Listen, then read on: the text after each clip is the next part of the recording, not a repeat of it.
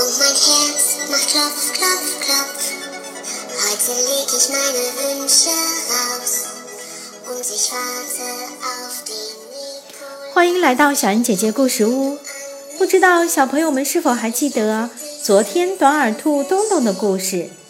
有点聪明，有点糊涂，心地善良，却常常搞砸事情的短耳兔东东，这次又有了新的烦恼。这个不为人道的烦恼成了他心中的大秘密。随着秘密的结束，是另一个新秘密的开始。下面就让我们一起进入短耳兔的又一次冒失之旅。今天的故事名字叫做《短耳兔考零分》。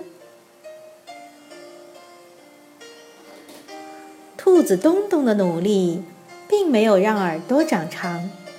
但是他还是顺利的上了小学。在学校里，他认识了很多新朋友，也学到了很多新的知识。只不过呢，也因此拥有了一个新的烦恼。这不，星期一考完数学，东东啊就知道自己完蛋了，一颗心咚咚咚的往下沉。接下来几天。他好像坐在一颗炸弹上，只要看到长长的水管、粗粗的树干或大大的脚印，就吓得跳起来，以为大象老师来发考卷了。有一天，东东发现大象老师的脚踏车停在树下，在脚踏车篮子里有一个小袋子。袋子里的一角露出一小节考卷，风呼噜呼噜地吹，考卷飞呀飞，好像在向他招手。东东忍不住走过去，伸出手，迅速翻呀翻。可是东东翻了好久，都没有看到自己的考卷。哎，我的考卷。在哪里呢？正当他想放弃的时候，“东东”两个字忽然出现在眼前。他立刻把考卷抽出来，没想到上面竟然有个又红又大的零。哦，这怎么可能？东东简直不敢相信，像他这样一只聪明的兔子，怎么会考零分？这件事可不能让别人知道啊！他该怎么办才好呢？把考卷丢到垃圾桶里？不行，有些家伙最爱挖垃圾了。把考卷丢进马桶里？不行，塞出马桶了怎么办呢？把考卷吃掉算了？不行，吃坏肚子就糟了。最后啊，东东还是决定把考卷带回家，一会儿藏在抽屉中，一会儿藏到书包里。但是啊，东东发现，不管考卷藏在哪儿，都可能被挖出来。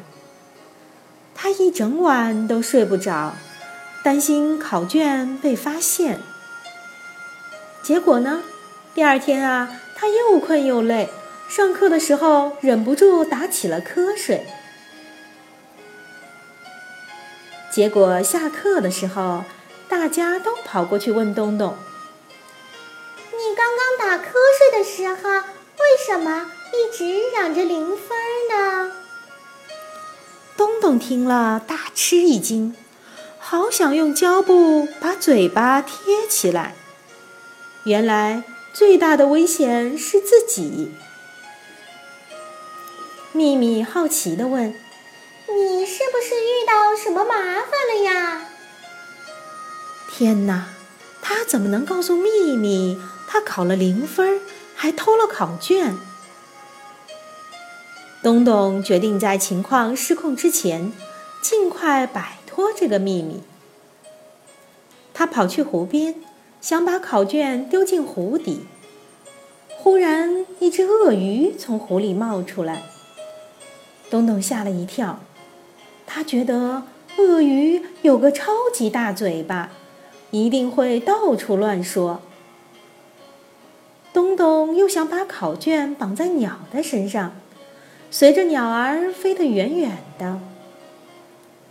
但是，万一它是只候鸟，明年不是又会带着秘密飞回来了吗？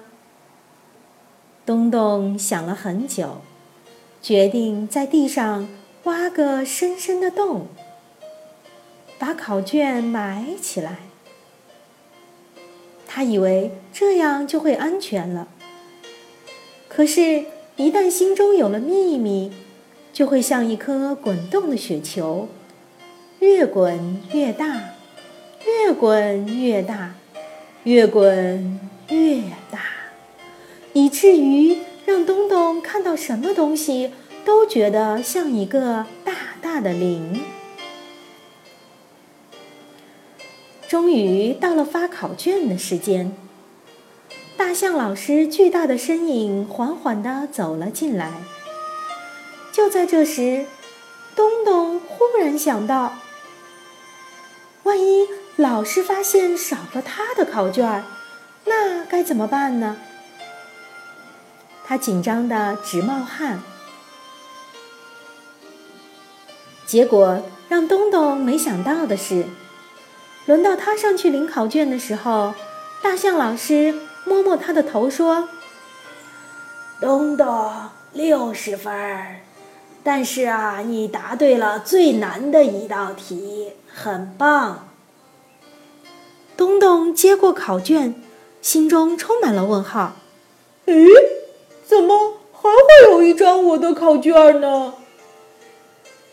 小朋友们，你们猜猜看，为什么老师没有发现东东偷走了考卷？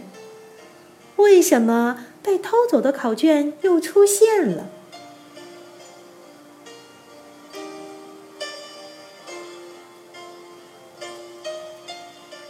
你们想到了吗？其实啊，这个问题东东自己也纳闷了很久，直到有一天在操场上碰到另一个东东，一个很大很大的东东。原来呀。兔子东东偷考卷时太紧张，没看清楚班级。在隔壁班有一只小老虎，小老虎的名字也叫东东。面对着眼前比自己高出三倍的小老虎东东，兔子东东彻底呆住了。他觉得自己这次一定完蛋了。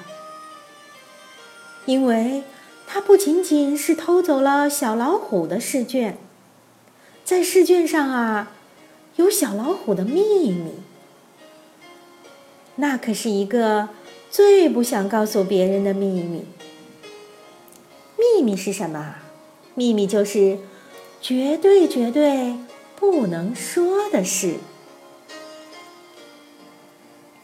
故事讲完了。小朋友们，你们都猜对了吗？